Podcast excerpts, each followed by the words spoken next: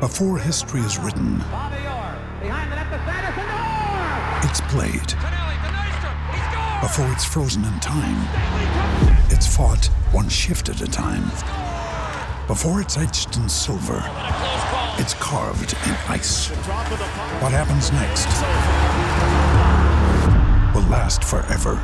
The Stanley Cup Final on ABC and ESPN Plus begins Saturday. This episode is brought to you by Shopify. Whether you're selling a little or a lot, Shopify helps you do your thing, however you cha-ching. From the launch your online shop stage, all the way to the we just hit a million orders stage. No matter what stage you're in, Shopify's there to help you grow. Sign up for a $1 per month trial period at shopify.com slash special offer, all lowercase. That's shopify.com slash special offer. Before we start the show, I got to give you guys the inside scoop on the best electrician in town. That's right, it is Piper Electric. They've been around for over 35 years and they're the most fairly priced, dependable, and trustworthy electrical and trustworthy electrical contracting companies in the Denver community. Best part is if you call 202-646-6765, Piper Electric will hook you up with the DNVR back to school special and you will save 20% off your next service call.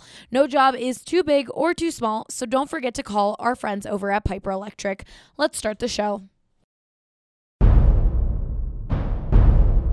Nobody out. Three and two on Charlotte. Jokic gets it across the timeline, gets a high pick and pop with Murray. Lindsay breaking through. Taken away by Nathan MacKinnon, two on two with Landeskog. He has done it again. Von Miller, ladies and gentlemen. Dog two hands, Nikola Jokic. Save me by Grubauer with the left pad. Oh, goodness gracious me. Take a good look. You won't see it for long. Two-run home run. Trevor Story. Touchdown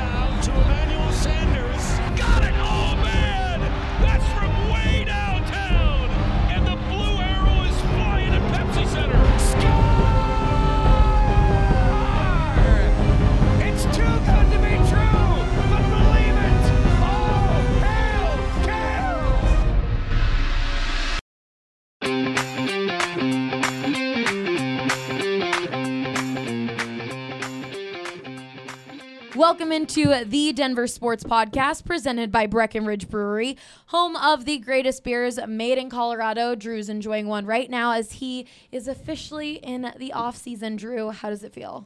Well, hasn't been very off yet. Today was a big day. There was a lot to talk about, but uh, the the long nap I took yesterday felt really good. It's always five o'clock when you're in the off season. That's right. That's right.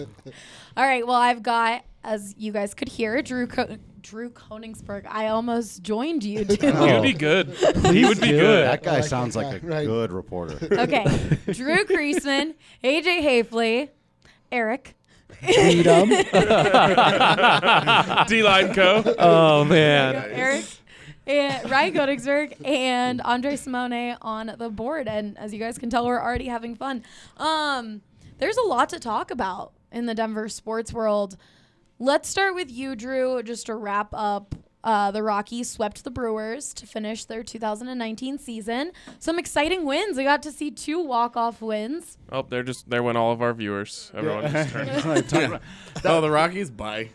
That was an objectively hilarious series of professional sports games. I don't care who you are, what sport you're into. That was some of the funniest. I, the Brewers were basically in a position starting the day where like their whole playoff odds could ride on this game. And if the Cardinals lost and they could beat the Rockies, then they could force, they were like the Rockies were in last year, and all this cool stuff could happen. And then the Cardinals just destroy the Cubs early on. And so, about the fourth inning of that last game, everybody knew no one's playing for anything. The Rockies have been out of it for a month and a half. Uh, the Brewers knew they had nothing left to play for. They took all their starters out. All these kids are out there. Suddenly, we're watching a AAA baseball game, but they're all trying really hard. The Rockies make a comeback at the end and send the game into extras, which just messes up the Brewers even more. and I'm and I haven't really said this out loud yet. I'm 80% sure I watched a team purposefully lose and mess that strategy up because they should have purposefully lost four innings earlier. It was the funniest thing I've seen in a very long time, and I enjoyed every second of that final series. I know, I know it was like meaningless to the standings or whatever, some small measure, especially if, if the Brewers get rocked today by the Nationals and they look tired. I think the Rockies are going to feel a little bit good about themselves in the way they went after the team that unceremoniously swept them out of the NLDS last year. Well, also they didn't they saved themselves from finishing in the basement, right? So there's That's like a right. li- there's like a little pride involved. Charlie Blackmon had a great line about that. He goes, he goes, I guess it's good we're not the worst. I guess. you know, play, players weren't taking too much stock in that, but yeah, I mean, I think some fans did. That it's it's better to not be in last, and they're not playing for draft picks at this point. You know, it's it's not that. So, yeah, uh, they needed their season to end well, and they needed their young guys to play, and that was the other fun thing about all these comebacks and the walk offs that I was talking about. You got Garrett Hams, Sam Hilliard, them being down to the their final out, and Sam Hilliard comes off the bench to face Josh Hader, one of the nastiest left-handed pitchers in all of base, one of the nastiest relievers in all of baseball. Sam's been in big leagues for three weeks. Takes a fastball up and away from him and hammers it the other direction for a game-tying home run with two outs in the bottom of the ninth. I I sent out a tweet. I said the Rockies basically just ruined the end of the Brewers season just because they could.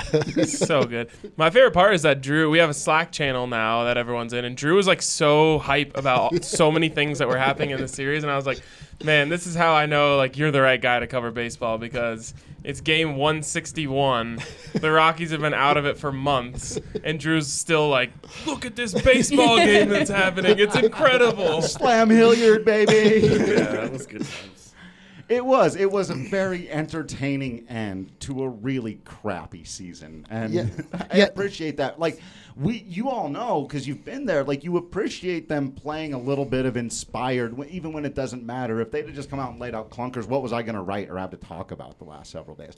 They gave me plenty of fodder. So Real quick, what was their like?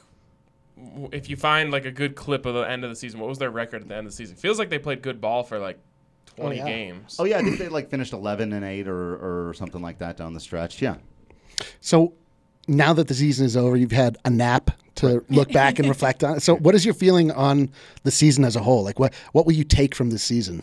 It, you know, it was just, it was super crazy. There were a lot of really bad. I started in the middle of the year calling it the whack a mole season. And I, and I think that's kind of what I'm sticking with. This was a year where mm-hmm. A lot of things went wrong that were outside of their control. A lot of things went wrong that were inside of their control. But the biggest problem was that the timing of the things that went wrong screwed everything up. The fact that they had a ton of injuries right out of the gate, so they couldn't get off to a good start. And then they had a ton of injuries right at the end, so they could never recover from some of the other things that happened. People forget that this was a team that going into the month of July, where the trade deadline is, there was still a big question around all of baseball. Are they buyers? Are they sellers? And then they just had the worst month in the history of their franchise. And I really do think it comes down to that July. Oh yeah. It really comes down to this one month. And while mm-hmm. I totally understand the fans and the people in the media who want to go crazy and look at a team that almost finished in last place and say they got to make full sale changes, they got to get rid of guys, they got to do crazy things because they can't just rely on the fact that they won 91 games in 2018 to, with mostly the same group and get back there. I do think there is a bit of an overreaction going on to what ostensibly comes out to a month and a half where everything that could go wrong, including, by the way, Nolan Arenado was terrible in the month of July. He was hurt a little bit, but those were the kinds of things. It was whenever one thing started to work out, the other thing fell off. And it, it was that way all season. They've got to make some very serious changes. Probably the most important offseason in the history of the franchise right now, so I don't want to undersell that. But they're not going to go crazy and they shouldn't. There's a very, very good core here that needs to be built around, not torn apart Well, and rebuilt. what would you? How would you fix? What would you do? I mean, I'd, I'd just start going after pitchers. I'd, I'd, mm. I'd you- and the you think hardest the pitchers want to listen to that. Are they coming here? Like the good pitchers, do they care about your your sales pitch? No, uh, not not here. They don't. Sometimes you have to overpay, and that explains, by the way, some Wade Davis and Bryan Shaw and Jake McGee contracts. You have to overpay to get guys in who've been good in other places. I, th- I think a better way to go is to, and we've seen them already start to do this with some of the players that people listening to this may have no idea who these names are, but Wes Parsons, Joe Harvey, Phillip Diehl, these are guys they brought in as minor Oh, we, leaguers. yeah, we, we know those Oh, guys. yeah, yeah. no, no, you. I know you. You do. know them. of course, Eric. Wes, Wes Harvey, he's the one with the quirky movies, right? Yeah, right. Yeah, right. Exactly. I love him. um, they're, they're sort of bringing in these dudes who are all still kind of in their mid 20s, who it hasn't worked out for them in other places, but they're maybe going to try to retool, but they don't cost anything. And they just have a lot of them. And we've talked before on, on this show about how volatile bullpens can be. And I really think that the thing you got to do is get two or three guys who you can feel like you can rely on and attack the rest of it with numbers. So I don't think it's about signing guys to the big contracts and getting in the big name and being like, we're going to pay that guy and he's going to come in and fix our bullpen. I think it's about going and finding some guys on the scrap heap and being really smart about it and expecting that some of the, the players you've had that have emerged this year are going to hold their own. But it, it really comes back to the starting pitching. Your, how good your bullpen doesn't matter if your starters are as terrible as they were for much of the early part of the season. I mean, it right? kind of it kind of matters, It, right? it, it does.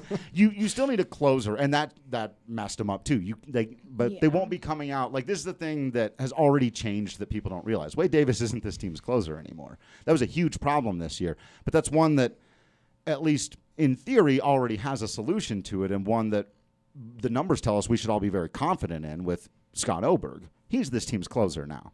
So there are, there are already some fundamental changes have taken place kind of under the radar, but th- they need some some other ones too. But I would attack it more with numbers than with because they tried the oh Bryan Shaw's been the most reliable reliever in baseball for six years running. If we bring him in and he just does what he does, then that'd have been a great contract. But th- it didn't work. I don't know if you saw this. It did not work that way.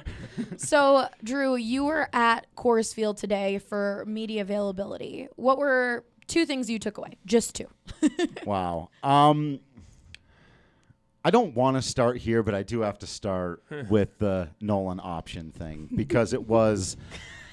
AJ. Oh, we're so ready to. It was. It surprised me. I will uh, admit it. And so what happened was Jeff Bridich was asked a question about whether or not the fact that Nolan Arenado can opt out after 2021 puts added pressure on him to compete so that he doesn't walk away. And first, I think he said all of the right things about like no, like I should always be trying to build a winner, and like, no one player should kind of determine our direction. Uh, but then he and he didn't have to, just admitted that in their contract negotiations, he, Jeff Bridich, was the one who pushed for the inclusion of that option and not Nolan Arenado. Hmm. Oh, well, The plot thickens. wow. So, a lot of people's first reaction to that was what we've just heard here. Um, and I, I do think if I can take one step back, because part of my issue with this is the framing of a conversation that's been going on for a while, which generally seems to suggest that if the Rockies don't play good, Nar- Nolan Arenado going to leave. We've been dealing with this narrative for a very long time. This is not new. This is just coming up again because they had a very bad season. And quite frankly, I think it is a fundamentally silly narrative for two reasons. One, I don't think that's how Nolan Arenado operates. I just don't. I don't think he thinks of it that way. He hates losing, and sometimes he expresses that, and it gets sort of twisted into stuff. But I just don't think he operates that way. And two, the Colorado Rockies are not a one-man baseball team. As great as that one man is, they've they've had teams. I watched them growing up as a kid with Larry Walker and Todd Helton, who had some of the best baseball players in the world, and lost 90 games. Position players in particular, the Colorado Rockies have never been, had a time in their history where they haven't had two or three great position players on their team. That's why they almost had three million people come out to the ballpark this year. that's one reason. It's with one of the reasons. But don't you come to see Nolan Trevor play? Don't you come to sing tonight Yeah. to Charlie Blackmon like- and hope he hits one in the second deck? But that narrative is more indicative of how deeply insecure we are as a fan base. like we just want to be loved. Right. We love. We want it. We want it to be reciprocated. And Nolan's so good, and the Dodgers are so close.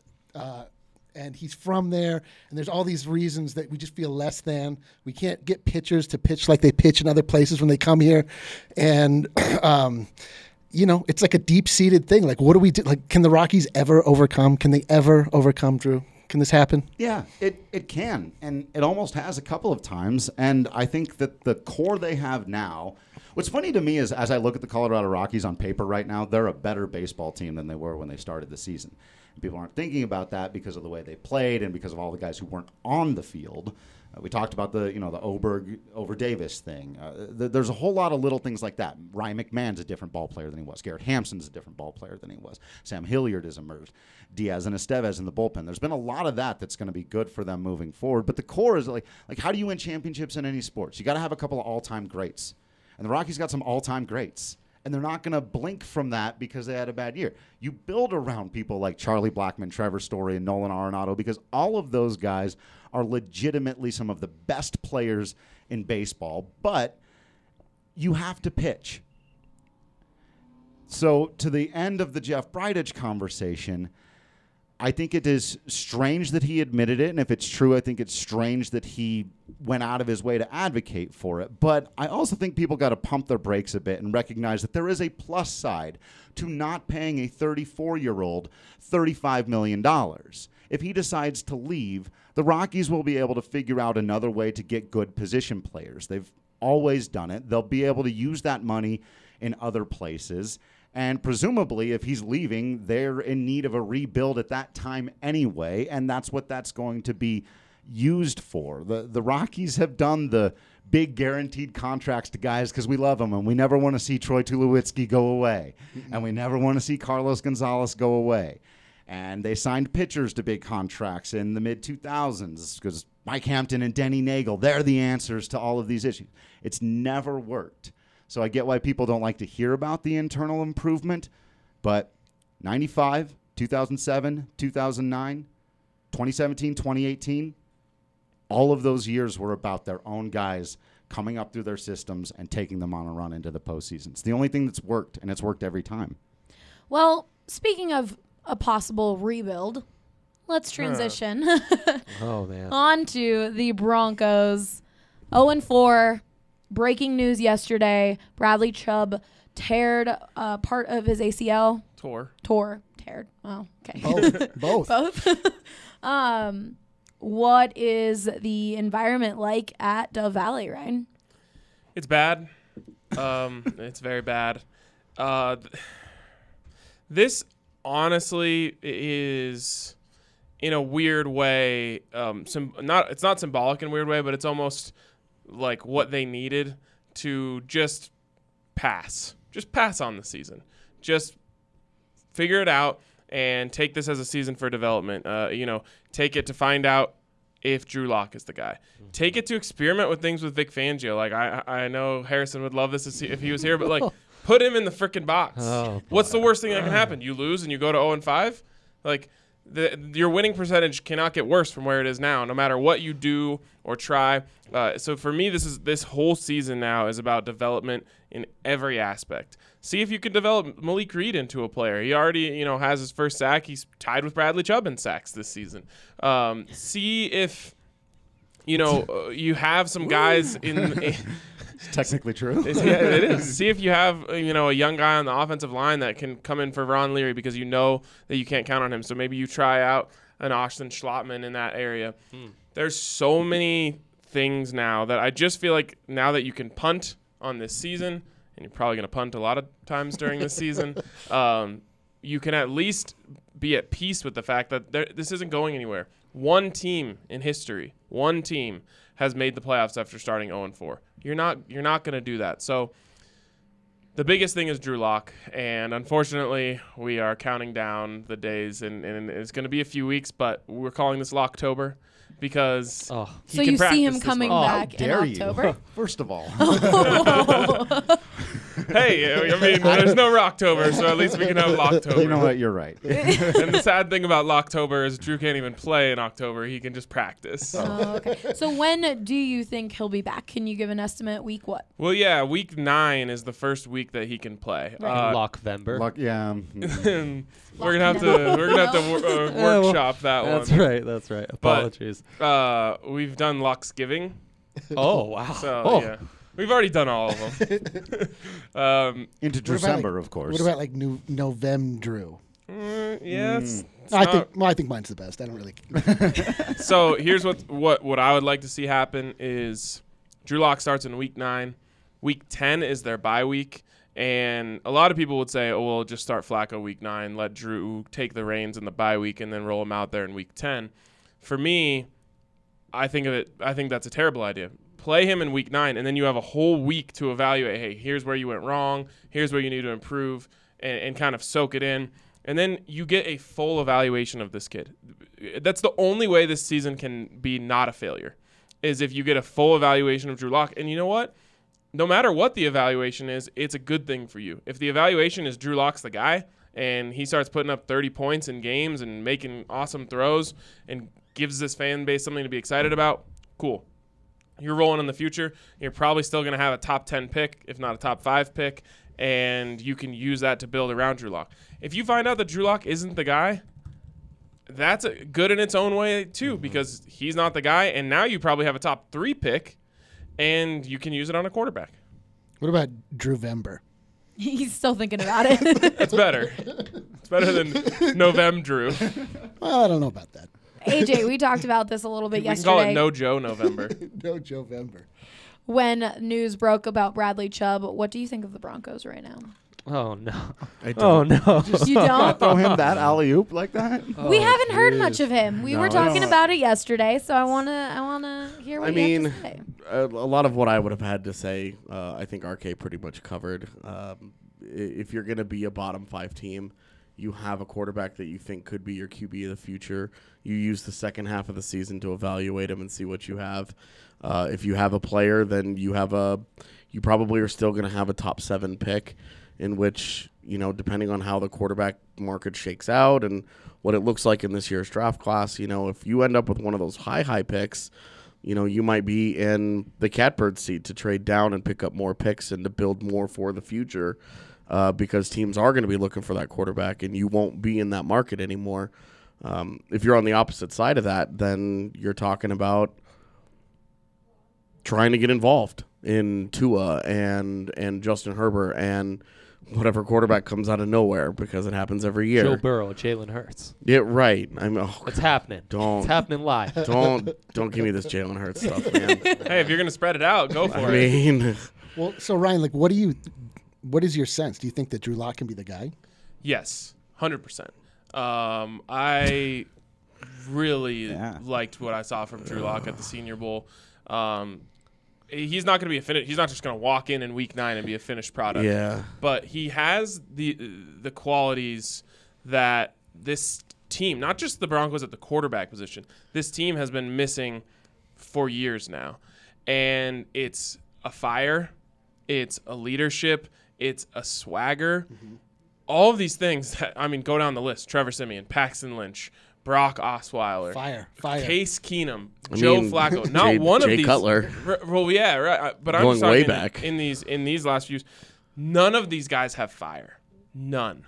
And this team has not had fire as a result. And and to me, one of the biggest problems right now, and one of the biggest reasons that they're 0 and 4, is that they they're all nonchalant.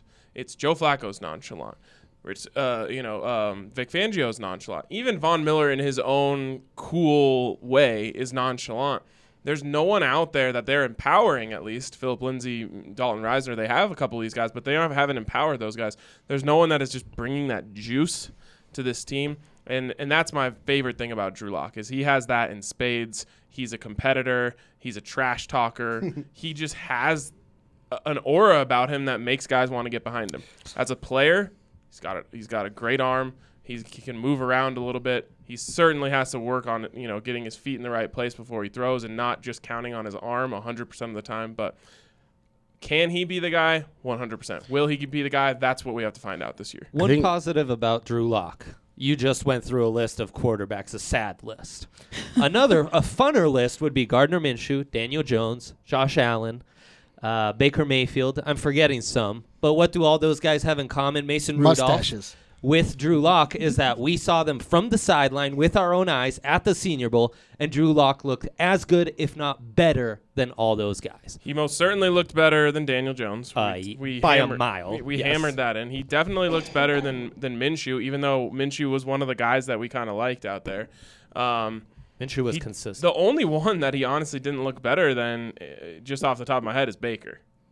Mhm. And Josh Allen, I, I, I'd Had have to, probably like, more high end yeah, flashes, but yeah. wasn't as consistent. I'd have as to Lock. put them next to each other, but Yeah. since we didn't see them next to each other on the field. But so Ryan, so if Drew Lock is indeed the guy, and we have an answer at quarterback, then and we have a high pick, what like where do you attack first? Trying to fix is it linebacker? Left tackle. Yeah. You said it out. Yeah, it's it's left tackle. Um, This is a good tackle You class. got your guy. You have your guy back there. Protect him. I mean, look at what's happening with the Browns right now. Now they are gonna figure it out um, because they have so much talent. But you saw those first couple games where they were where they looked terrible. It's because they put this their guy back there and they and they brought in all these receivers and did all this stuff and they had no one to protect him. And you have this guy running around. So while Bolles now two straight weeks without a sack or a holding, uh, or actually he gave up a sack the week before. Two straight weeks without a, a penalty. He gave up one two the week straight So week baby without a sack. Um, while it, he's trending in the right direction, it looks like finally in these last couple games, unless he truly you know just locks it down towards the end of this season, you're gonna have to probably replace that position. I think what makes the lock evaluation so difficult is that he probably isn't going to come up and come in and light it up. You're going to have to find the positives. You're going to have to find the reasons to believe, and you're going to have to take that leap of faith based on what you see because I think it is going to be a really mixed bag when it inevitably happens this year. Uh, you're going to have to try and figure out. You're going you're going to parse the mistakes, right? And try and find okay, what's repeatable, what's an avenue for success for him, and what is it what does it look like when he's all grown up? You know, a fully formed prospect into this is his final form as an as a as a player in the NFL. That's and I think that's where it's really going to come down to. That's going to be the biggest test of this front office and of this coaching staff's evaluation skills um, and their belief in their their ability to develop, which is what they've really really struggled with in the last few years, because they they ha- are not going. To, he's he's probably not going to make it easy on them. He's not. I mean, if he comes in and they start putting up thirty points and you know he's going two fifty plus every week and he's got sixty five percent accuracy and he's got a three to one touchdown to interception ratio, then you're like, okay, well, that's our guy, and you're done. you know, like you're, Yeah. it's it's easy. But if he goes in there, you know, and he's you know he has a nine touchdowns and nine interceptions, and he's got a fifty seven percent accuracy, you know, that's you know, and you're trying to figure that out. Okay, is this good or is this bad? And you're in a top three draft pick spot. I think that's that's really going to be the mm-hmm. true test mm-hmm. of everybody involved in this process. Is w- what's the best route? Because you're you're swimming through very very muddied waters at that point, and you're playing with fire, kind of like Cleveland did, where they they traded out of multiple mm-hmm. opportunities to draft quarterbacks high, and they built around it. And I can't believe I'm about to say this, but that might be kind of what you look to as your inspiration to say, maybe this isn't us. Maybe maybe we move down. Do we, you do know, we factor maybe- in that they're not that good? The Browns still. I mean, Uh, they're gonna end up winning that division probably. Well, and like, and you're still building. Yeah. You know, and you're you're you, you So no. have your QB of the future. Right. And that's the point is that they Sure. got that guy, and it took them a couple of y- a couple of tries at it because they weren't comfortable with the Carson Wentz. You know, they weren't comfortable getting involved in some of the sweepstakes that their draft pick put them in. So they moved back and they kept building around and building around, and and I think that that's where that that might be what Denver has to look at if if Drew Lock if they do want to stick with it and they do want to take that leap of faith and if and if they don't and you know then they kind of look at Arizona last year where they say hey we took Josh Rosen 10th but we mm-hmm. really think this is going to be our guy and Kyler and you know it's it sucks the, the the value of it is going to be bad and the optics of it are bad but if we get this position right there's no position more important in all of sports to a team's success it, it, there's just not and, there, and to be honest with you, there isn't one that comes even particularly close. Goalie, It's n- not even goal. Goalies are too volatile these days. Twenty years ago, hundred percent, you needed Patrick Roy, you needed Martin Brodeur and Dominik Hasek. You don't need that anymore. You know, Jordan Binnington just came out of nowhere and won a Stanley Cup as a as the, he was fourth on the St. Louis depth chart going into last Well, I mean, season. Gardner Minshew just came out of absolutely nowhere and ru- Right, but and ruined my Sunday. and and like he ruined your Sunday. How many Sundays that guy gonna ruin in his career? And maybe My it's a Sunday? lot. A lot. Maybe you know, maybe it's a lot. Maybe it's not very many. And this is just one of those things where we we look back on Tim Tebow and we're like, well, that was a lot of fun. You know, maybe Minshew Mania has the same feel to it. We don't know that, but with with the Lock conundrum that they're facing, it's it's not gonna. If he makes it easy for him, great. But I don't think any of us believe that that's gonna happen. He's too flawed of a guy at this point. He's too raw. it's it's going to come down to your their eyes. You're not just going to be able to look down on a stat sheet and say he he's the guy. I mean, look at Patrick Mahomes. Patrick Mahomes started one game before he became a starter. It was against the Denver Broncos. Do you know how many touchdowns he threw? Zero. But you saw it. How many games did he win? One. Yeah. but you saw it. You saw with Yeah. your eyes, okay, those are what we need to see from a quarterback of the future. Drew, it's it, there's no I mean, it's it would be unlikely for it to just be beautiful across like you said. Yeah. But you should be able to trust your eyes. A- And even y- the people sitting at this table should be able to trust their eyes and say, "Yeah, that guy's got it." Yeah. How many of his high school teammates went to his birthday party though? That's what. That's what Probably all of them. He's that kind of guy. He seems fun. All right, well, we are going to talk about the Avs and the Nuggets in our next segment. But before that, we've got to talk about Total Bev's incredible 30% off deal that they're giving specifically to the DNVR family. 30% off your purchase of $25 or more using the promo code DNVR2019 online or on their Total Beverage app. They've got everything you're looking for, including CBD products. And if you get overwhelmed with the hundreds of options they have, don't worry, their incredible staff members will help you find exactly what you want. Don't forget to use the promo code DNVR2019 for that 30% off. All right, let's talk about the Avs. Okay. Yay. Go, Avs. They Go. Uh, have their home opener on Thursday. And Mikko Rantanen is back in the building practicing with the Moose. Avs. Big Moose. AJ, how are you? How excited are you for the start of the season? How excited am I to watch a Stanley Cup run? Uh, Yeah. Let's go. pretty, pretty excited.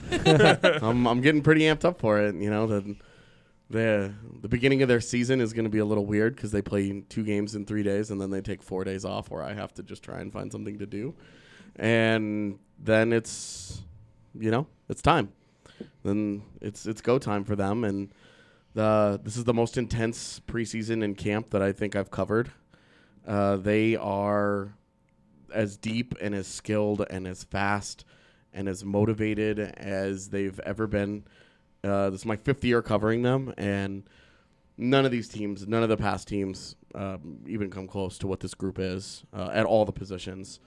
Um, goaltender is still a prove it position, but it's a prove it position every single day. So that's not saying much. Um, but the rest of this team, they finalized their roster in halfway through that first segment, which is Mhm. why people were texting me and being like, "Oh, I just watched you send that tweet," because they finalized their roster. Uh, Conor Timmins did make it. And We had uh, an inter- we had an interview with him on live and on the DNVR Avalanche podcast. Friend of the program. Yeah, yeah. Friend of the pod.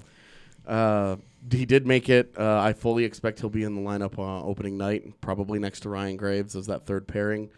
Uh, this is the most talented Avs uh, forward core, D core that they have had. Uh, their defensive group right now, outside of the 2001 Cup run when they had two Hall of Famers and Adam Foote, this is probably the most talented Avs defense that they've ever had uh, just top to bottom. And in terms of like even the replacement level players are above that level. Um, I'm I'm excited. Their the, the the top line is elite. Their second line with Kadri looks really really really good. Uh, Tyson Jost looks like he's primed for a breakout. Burakovsky could be a 20 goal guy for them. Their bottom six is going to be among the best in the NHL. They're going to be absolutely obnoxious to play against. They have so much speed up and down their lineup. Every line has legitimately one guy that can absolutely fly, minimum one guy. Some of them have two, and the defense is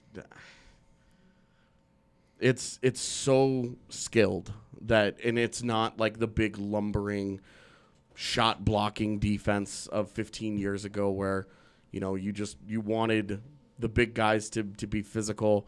All of them can skate. Uh, all of them have some level of puck moving ability uh, there's offensive upside in all of them on some to some level the intelligence the the experience it's the the high end ability it's it's extremely hard for me to stay measured when I watch this team every day because it's by far the most talented all around team that they've had in a very, very long time. Well, that's so exciting. Yeah. It's Yeah, yeah. yes. I mean, Incredible. I, I mean, I'm I can't wait to get in Pepsi Center on Thursday. That crowd is going to be buzzing. Calgary is going to come in thinking it wants a little bit of revenge, and it's going to Yeah. be adorable. Um, Love it. they uh, Adorable. they uh yeah you know like you pinch the little cheekies like Yeah. the grandma like oh that's so cute Really cute. Yeah. look at you getting uppity and and like i you know win or lose i don't i'm, I'm not worried about calgary um the Avs, the Avs last year showed what they could do to those guys, and they only got a lot better. Yeah. Um, I, I, the Central is the only reason that I've kind of tempered some of my expectations and such, is because the Central Division it's so deep and it's so talented, uh, but Colorado's can hang with any of them honestly, and night in and night out. Uh, I think Nathan MacKinnon is going to push for the Hart this year. That dude is on a totally different level right now mentally. Mm-hmm. You know, I I talked to him the other day, and he basically said, "The next seven years of my life are the best I'll ever be at, at this game, and I have to make that count. If we don't win something meaningful, then it was all for nothing." And that's Ooh. you've gotta you've gotta have It's a little existen- existential. like Yeah. that's well, and I think that's what the Broncos are missing. They're missing that that soul, and you know that that fire, that that absolute like. I have to do this. Like I absolutely have to do this. I have been given these gifts. I have worked my ass off to make this uh, to to maximize every inch of of my ability. If we do not win anything, then it was it then it was meaningless. All I did was make money. And that's the attitude that he's coming in with. And when your best player, who is a top three player in the NHL, has that attitude and works the way that he does every single day in practice, there's no excuse for anybody on that roster to come in and loaf loaf around and to not take it seriously and and to to to mail in any kind of effort on any given day because the top of that roster damn sure isn't doing it. And if they don't make any kind of a serious run this year, I'll be really really surprised. All of this sounds amazing. Here's my question. My one question. Can they stop pucks? No. um, a that is a good reasonable question. question, That's my concern. Um, the Rockies have me freaked out. Um, because I did the same thing as he was running down, and when he said it's the most talented team I've ever covered, I thought, oh man, just I said No deja vu. Here- I said that coming into the year, but yeah, And here's here's what I know. Baseball is very unpredictable. right. Pitchers have Kyle Freeland seasons where mm. just it was there and now it's gone and now you got to go find it. With the Nuggets, I I feel I just know Jokic is still a top 5 player. He doesn't just all of a sudden stop being amazing. Right. Where does hockey fall on this scale in terms of can it go away a little bit? Yeah. Yeah, you can get complacent. Uh, it's really an- hoping he was going to say no. No, I But, mean, I- it's, but I mean, like it's in terms of like a play uh, from a player to player basis. Yeah, it's an everyday grind, man, and you've got to be committed to it. Every single day, you have to be committed to being the absolute best version of yourself. The the league is too good. It's too skilled. The coaches are too smart. They know how to stop you, and that's why the Avs went out and they got deeper. They didn't necessarily say, "Hey, we need to improve all of our top end guys here."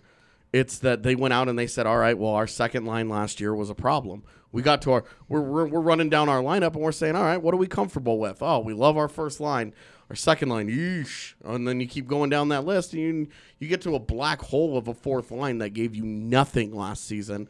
And this year, they're going to have one of the top fourth lines in the NHL. I've said it all summer. Huge. I firmly, firmly believe that the depth that they added means that they will have a, a, a fourth line that at times will probably get overplayed to people's annoyance, but will be super reliable and really good two way. And they're going to be able to chip in offensively and do some work. And what does you know what's the variance on that? If MacKinnon drives the bus the way that I think he's going to this year and put up 110ish points, I don't know that it's going to matter a whole lot, man. Like it's they have to as long as Mikko and Mac are who they are, they'll be fine. Even with Landy, even if Landy regresses a little. There's something though. Those two sports that you mentioned are the physics of those sports are different from basketball, certainly, where the shape of the puck is so strange. Like you, Right. you never possess the puck. You're only ever pushing it forward. Like baseball, there's just so many weird physic, physical things that happen, like bad bad bounces. In basketball, you the, the best team always wins a series. Yeah. Like they always win a series because they are holding the ball. They are dictating what happens, where it goes. In hockey, it's like bad bounces happen. Like Yeah. there's no bad bounce where like it Yeah. goes into your basket, the, the other team's basket or something. Random like- variance is obviously a huge part Yeah. of and it's one reason why the Stanley Cup is probably the hardest trophy to win. For sure. Because you have to you have to find your way through four of those things. Absolutely. Four best of seven in which you are subjected to random variance and the highest talent level possible in the world. And then the the the difference in the postseason where you can hone in on a team's weakness and you can just you know like Sure. a like a bird against a window you can just keep tapping on it until the other team can't take it anymore Right. and eventually that glass breaks and it's over and you know that it's just totally and it's kind of like the NBA in that way where the best teams they they can take away they figure out ways to take away certain aspects of games in the postseason Right. in the NHL and it's just it's a brutal grind they call it the second season for a reason Yeah.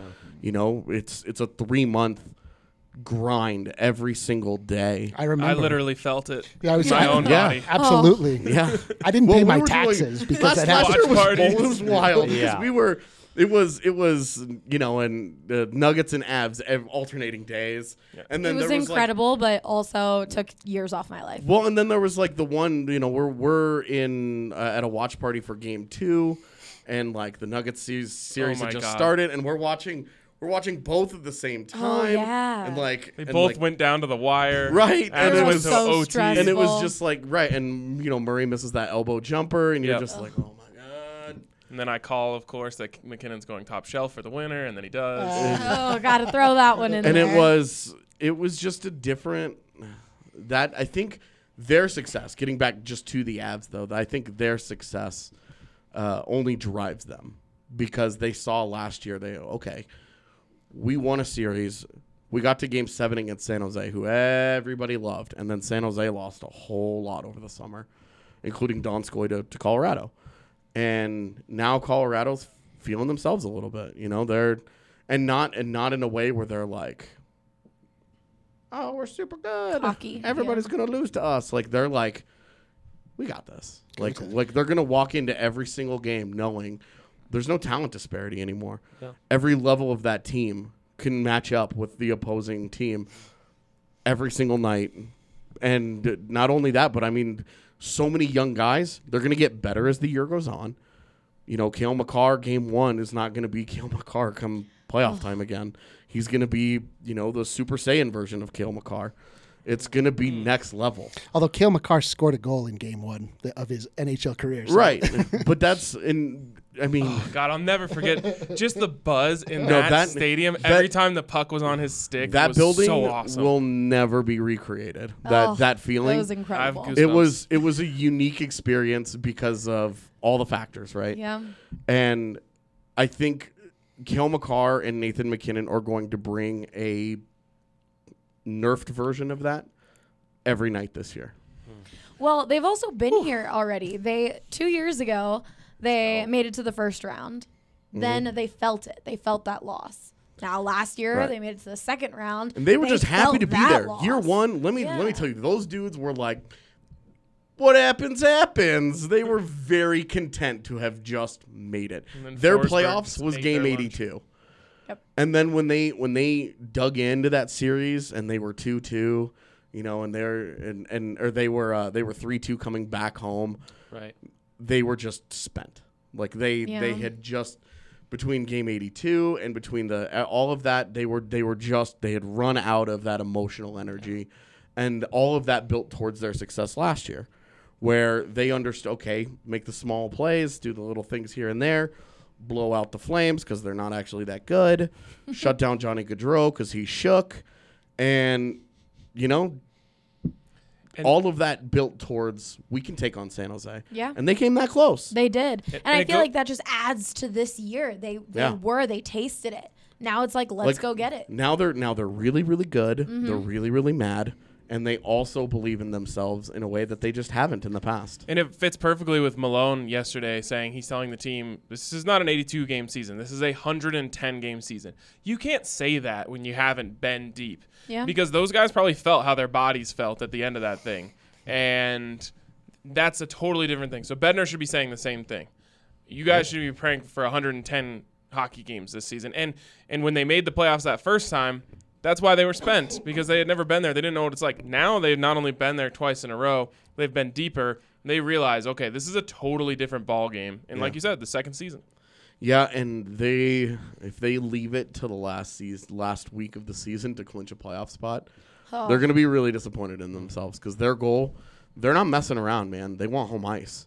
They want they want game one of their first round playoff series to be in Pepsi Center, I'm and they they want to the whenever future. whenever whatever poor poor opponent gets matched up against them, you know whatever whatever eighth seed rolls in in into Denver that night, you know after they've won the Central, that poor team is going to get waffle stomped. Like because this is a, Waffle this, stomped. This is this is a team that's not messing around. I can't emphasize that enough. Like I've been cool about this all preseason and been like, oh, well, there's lots of things that can go wrong because that's my job.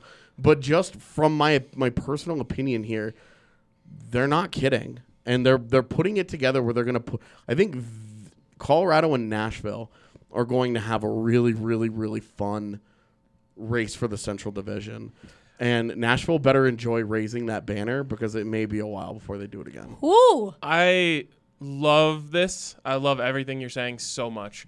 and I love that it's on this podcast because there are a lot of people out there who uh, are DNVR subscribers because of Drew and I, and they're just searching for something right now. And I think the Avs For real. and, and Nuggets Those poor souls. That's it. have a massive, That's right. massive, massive opportunity in front of them to take the city and say, hey, hey, hey, we know, we know those guys are great. The Broncos, you love them, and the Rockies too. Come over here. Come have a hug. we'll bring you in, and let's go have a really, really fun sports season together. And I truly believe that this is like a quintessential moment in both of those franchises to capture Denver and run with it. Absolutely. This is this is where, honestly, this is where that they prove that there's an off season. Yeah. And and and this doesn't have to mean waning support for the Broncos. It's not as if there's only so Right. much support It's the not- city it's has not to an- give. It doesn't have to be either or. They play Sundays. right. So there's a whole lot of other games. The Avs don't even play a Sunday game until like March. like I don't have kids, but people always say when you have another kid, you you don't love them any less. Like you just exactly. find more love. Denver has more love to give, and and the Avs and Nuggets can totally take that and run with it this season. Well, with that, the Nuggets had media day yesterday. They are around 25 days until the regular season starts for them.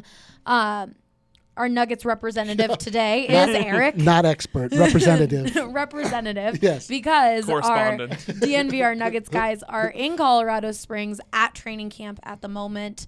Uh, How dare they? I know. How dare they do their job? Terrible. Yesterday from everything we heard from media day it seems like the nuggets have that same type of mentality you were talking about aj with the avs i mean there's this relaxed confidence, quiet confidence. Quiet it's confidence, Not, yeah. It's not cockiness, but they're they know who they are and they know what they're capable of, and they're not letting it slip away from them this year. At least that's what was portrayed by a lot of media members yesterday at media day. Yeah, across the board. I mean, I I was following closely as a correspondent or as a as a well. So I, my place on this board, I, I am the everyman Yes. here. So I I have the the uninformed everyman's uh, view of the Nuggets, who I love, and I am a season ticket holder, and uh, I go all the time. I watch all the games. I get re- I've gotten really engrossed in the culture, um, and but I don't, you know, like I watch it as a fan, like a pure fan, and so watching yesterday all of the things that were coming out of media day. I mean,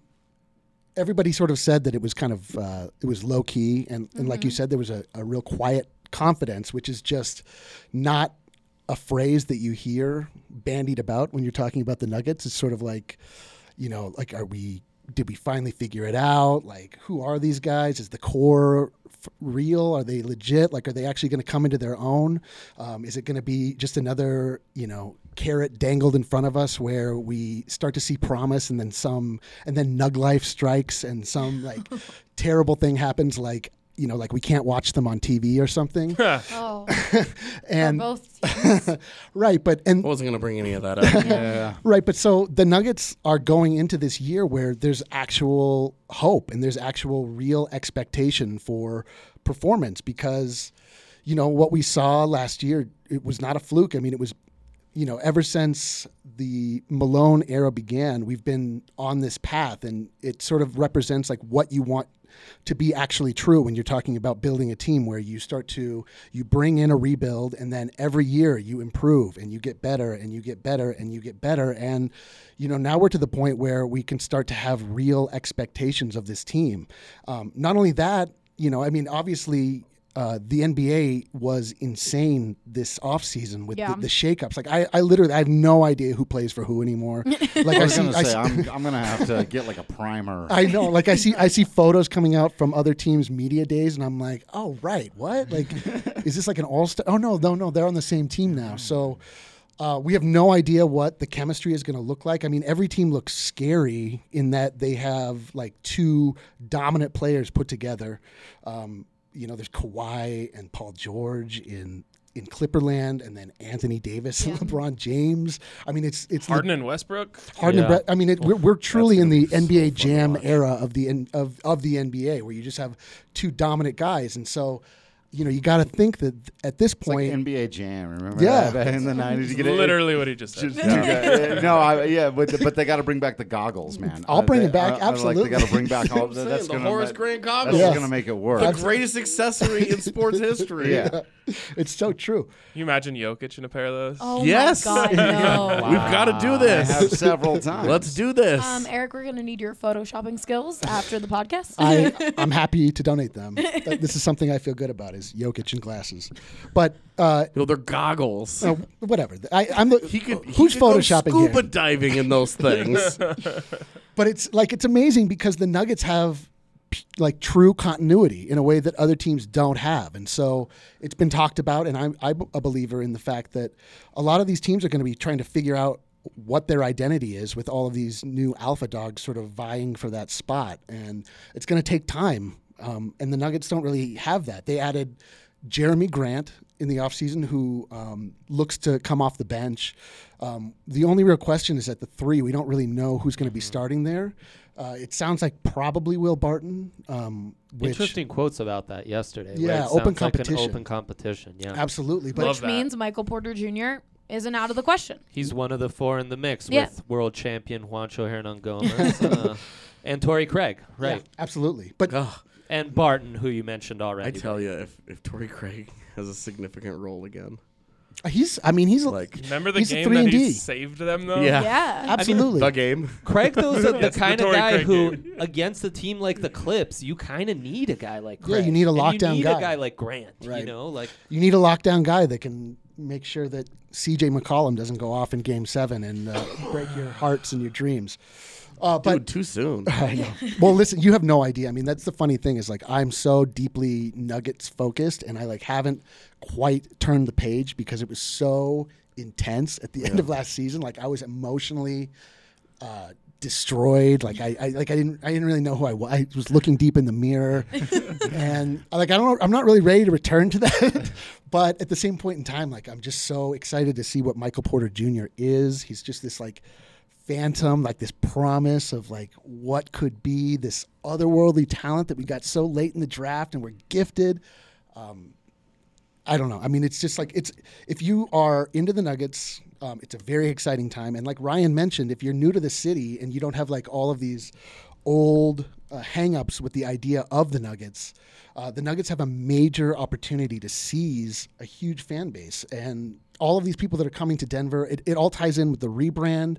Uh, the uniforms look cool. You want to rock them. They have a uniform that says Mile High City, which they never had before, which was insane that they didn't have that before. And it, there's just something about like owning the idea of Denver and emblazoning it on your chest and like people wanting to stand you and and you know like come to these games and it's just like right there for them and they just need to to seize it.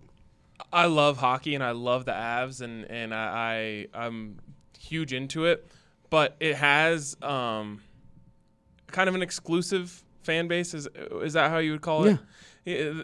The Nuggets, I feel like, are the perfect can be the perfect team for like the new Denver. Absolutely. You know, because Denver, Yeah, whether people like it or not, is really, really changing. It is. And there's a ton of new people. And the NBA at the exact same time is totally capturing young people. And there's so many young people around the city right now.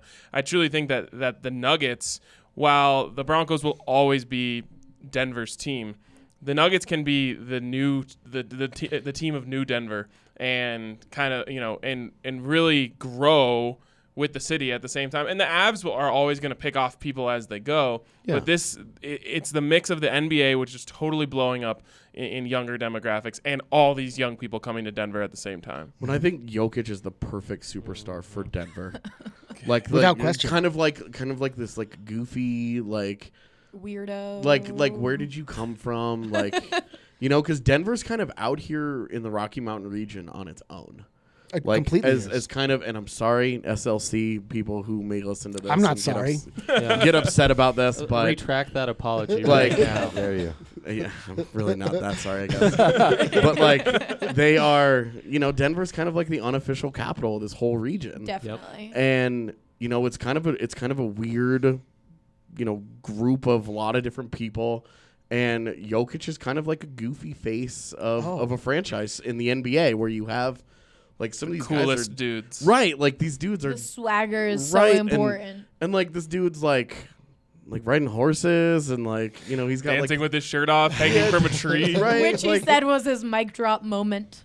like like we're joking about this dude wearing goggles because it's like yeah, We can see he's, he's weird enough it could happen and, and that's know? and Like, that's the genius of the way that this team has been constructed in that Tim Connelly and it's been stated as such like he recognizes that there are certain personality types that don't want to play in Denver. They just don't want they want that spotlight. Right. They and and you, they want that star you, feel yeah, and you have all of these euros that like you look at Denver and it's like not that dissimilar from where they're from. right this So, dude comes like, over from Serbia and he's like what's the problem Yeah, like this know, is awesome. Jamal Murray's from Kitchener and he's Right. like oh this kind of reminds me of home yeah, little like bit. and they see what we Okay. see in True, Denver. it's true. They don't just see it as uh, you know like a place to build their brand. Where there aren't like dope clubs with like Right. valet parking. right. Yeah.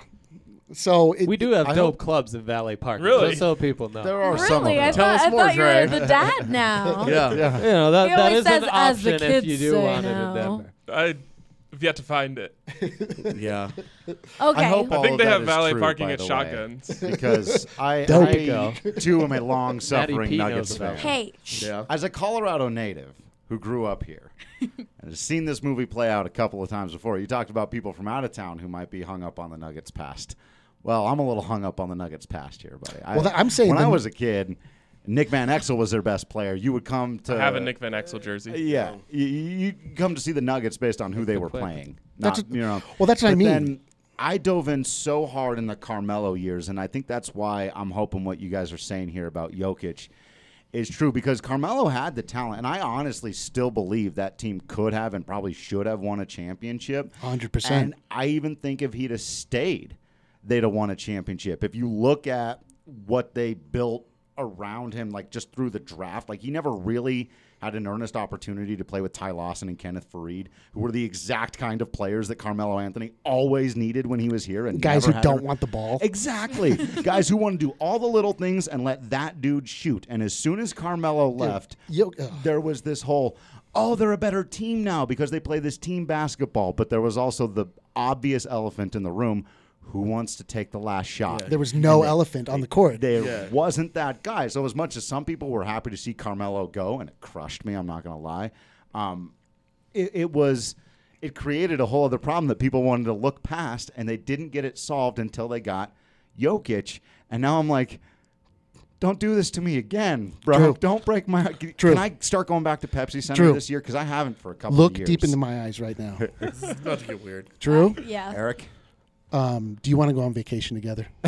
oh no, no. I mean, uh, uh, do you? You can trust in Jokic. Jokic is the most skilled player I can remember watching. He possesses absolutely zero athletic ability.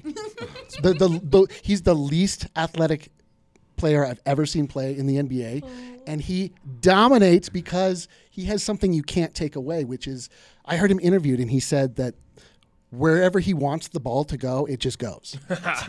And so He's a wizard. he's a wizard and he's Yoda. a he, and he's a and he's a genius. Basketball. Yoda. Yoda. So, He's a genius. Yoda. He is. He is Yoda. He's much taller than Yoda. He, and Yoda, as we as we found out, very athletic. I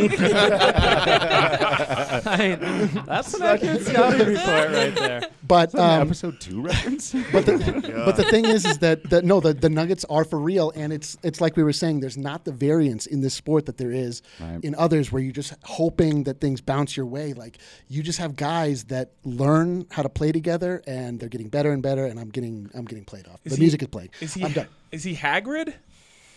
Uh, Not athletic, wizard. I need to see Hagrid uh, with the high pick and roll before. All I right. can- There we go. All right. Well, we obviously have huge smiles on our faces, and we're going to have that hopefully all throughout Avs and Nuggets season. And if you want to have a beautiful smile during that time, our friends over at Green Mountain Dental Group Money. are giving away a free Sonicare toothbrush when you schedule a cleaning, x-ray, and exam. It's seriously the easiest way. You all you have to do is take care of your teeth. Check them out today online or call them at 303-988-0711 to schedule your appointment appointment. Oh my god, I can't talk. Your appointment, and by the end of it, you can get a free Sonicare toothbrush. All right, so we've already gone pretty long, so we're just gonna go right into who won the week. And for our live viewers, I'm gonna play the jingle on my computer. Who did the most and who did the least? Who was the dog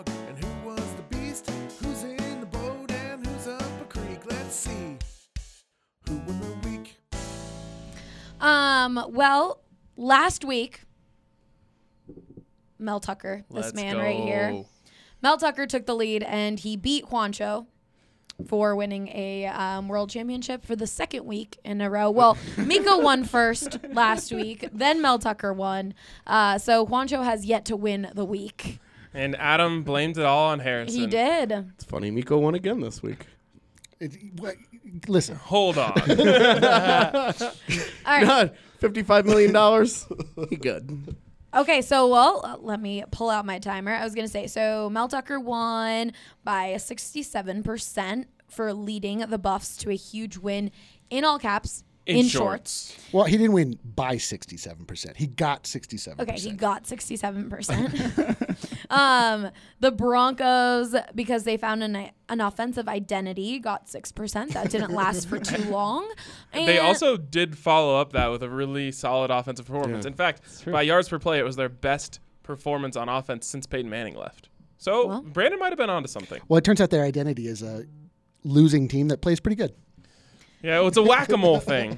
all right, They whacked then, one down and then they stopped stopping the run. And then Juancho Hernangomez because he is still a world championship champion got 27%. Come on. So He might be one and zero in world championships, but he is zero and two in who won the week. Also, I wonder if he was at the last World Championships, if that stat is even correct. Ooh, true. Yeah, you might be one and one. So Um, w- a lot of people wrote in a vote saying that DNVR won the week, which we appreciate you all for saying that. So That's sweet. by the way, that was my argument. that was. It didn't even make the but poll. we we've I've Yeah, we felt didn't wanna, like- weird yeah. Yeah. being like, "Hey guys, we won the week. Vote for us." It felt a little weird. Um, I mean, Plus, in like- reality, we win every week, so I guess it's true. because we get to do this. See, that we was get much to work worse. with each other. That's right. It's the friends we made along the way, right? There we Yeah, go. I thought it was because there's Colorado core in the office. That that could be too. Okay, We're gonna see a lot of Drew around here, aren't we? Coming in for those audio stories. free beer. Um, all right, we're gonna go with Drew. You get to start. Why did the Rockies win the week? Go. They won the week because their season mercifully came to an end. It's over. They will not lose another baseball game for several months. uh, and that's actually it's it's a combination of things. They really did need this season to just come to an end, and and that's legitimate. But also, as I was talking about earlier, the way their season ended. They there were a handful of guys that could give them a, some hope moving into next season if they played well down the stretch, and every single one of them did. And they've got to feel good about the young players like Garrett Hampson, Sam Hilliard. I've named all the names before, but the, the Rockies won the week because they messed up the Brewers' day like fantastically and in hilarious fashion, Yeah, but also seconds. because they finished their season out in as positive as a way as they possibly could, given everything that's happened this year. All right, and you finished in 51 seconds. Um, AJ, I love how crestfallen you are that you, you can't buzz I, people. do you see? I, have it pulled up She's on my always- computer. I've got the sound ready. AJ, why did the Avs win the week? Uh, I think Mikko and the Avs win the week just because Mikko gets $55 million. The Avs get their star right winger for six more years. Uh, their top line is going to be elite in the NHL, and getting them all put back together makes them whole again. And if you saw uh, any of the reactions at practice yesterday, you'll know that everybody is very excited to have him back. And he just makes them a much deeper team, and they would not have been a Stanley Cup contender without him. So uh, Mikko re-signing is uh, is it. All right, time. You finished with 48 seconds. Eric, please let me let me hit the buzzer. Why, why did the Nuggets win the week? Go. All right, well, I'm going to wait for 10 or so seconds to start then. Uh, the, the, the Nuggets. You should have seriously just waited. Just been the like, Nuggets won the week see the because timer. the the way that you're talking about the Avalanche is entirely applicable to the Nuggets as well. Like we have officially entered into a championship window. We are about to see whether or not we got the greatest steal from a draft in a very long time. Somebody that was projected to potentially go number one. We get at 14. Uh, we, he just has a red shirt season. Um, and the reason that they win over the Avalanche is that their opening game is much further away, so there's much better chance you'll be able, able to actually watch it. He went there. he went there. And mean, you uh, finished with 41 seconds. I would say I would say that's that part of it is true. Yeah, that's why they won the week. Well, and and You're in, you're you're facing peril that has to uh, count against your. the week Avs winning. actually play games though, and not play media games. You know, oh, we're really excited. You This know, is a the show Avs for are the- actually on the ice. This is a show for the fans, AJ. so Okay. Well, Ryan, let's. Are you are you gonna do the Broncos? Or are you gonna no? Okay. Well, Conscientious objector. Uh, I won the week because my Mikko Rantanen jersey is good for six more years at least. yeah, you want to give a serious one now? Um, That was a funny one. Now let's go. I mean, all right. It affected your time. You have tw- you- you're 13 seconds. All right. Well, Mel Tucker won the week oh God. because there's this dope video that came out about him in which they went inside of his office and showed off his entire shoe collection. And he has an incredible shoe collection. And not only is it like the Jordans and the Nikes, but he's got like Prada shoes and like Tom Ford. And it was just the ultimate flex. And you just have to imagine that kids all over the country are watching this video that went semi viral and saying, wow, I got to go play for that guy. So if you can win a bye week, Mel Tucker did it. God damn it. Can I can I just finish with 52 say seconds. that I think it's so wrong that Drew's been forced all summer No to one is make an forcing argument Drew. for the Rockies He could winning have the done week. the Grand and Junction. three weeks in, Humpback Chubs. Ryan's I was gonna punting say on that the name. Broncos. It's so. Do you have a terrible. candidate? Also, So Courtland terrible. Sutton? No also, fan? there's there's no child on earth that's Yeah. looking at uh, coach with Prada shoes and and planning his future around that. Uh, you'd be sup- I mean, they they probably like the Jordans. Should a have little stopped bit at the better. Jordans. the yeah. Jordan's a little better. But I don't know. It I- was, by the way, no one is forcing Drew to pick anyone. I he did could have pick, choose, uh, chosen the Nuggets or the Avs. I, did, I could have gone with Garrett Hampson again just to do it. I thought you should have. Yeah. We could have used you- you on our side. if I was if I was gonna go Broncos, I probably would have gone with Courtland Sutton because he's slowly but surely stacking performances on top of each other, where it looks like, oh, okay, that guy can be a number one receiver, and for a team that is rebuilding, to know that you have that guy is is huge. Honestly, they kind of do win the week because this is a team that needs to rebuild, and in order to drill that home into their front office, they need to lose games, and they are this close to being two and two and thinking that they're super in it. And this is might this might be the best thing for them in the long run is that this sucks today, but they weren't going to make the playoffs anyway. So being two and two would have just driven them down a path where you know maybe the trade deadline rolls around and they're like, "Man, we're not going to do that because we're in it because we won those two games in the 1st four weeks. You know they lost those two games. Now they're zero and four. There's no there's no illusions in that locker room now. Okay, let's go back in the podcast, and I'll just say that.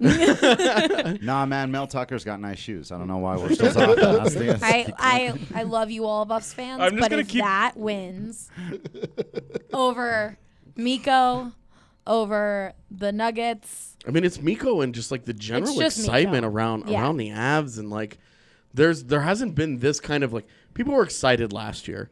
Oh, they made the playoffs and Nathan MacKinnon broke out and like he almost won the Hart and it's gonna be fun.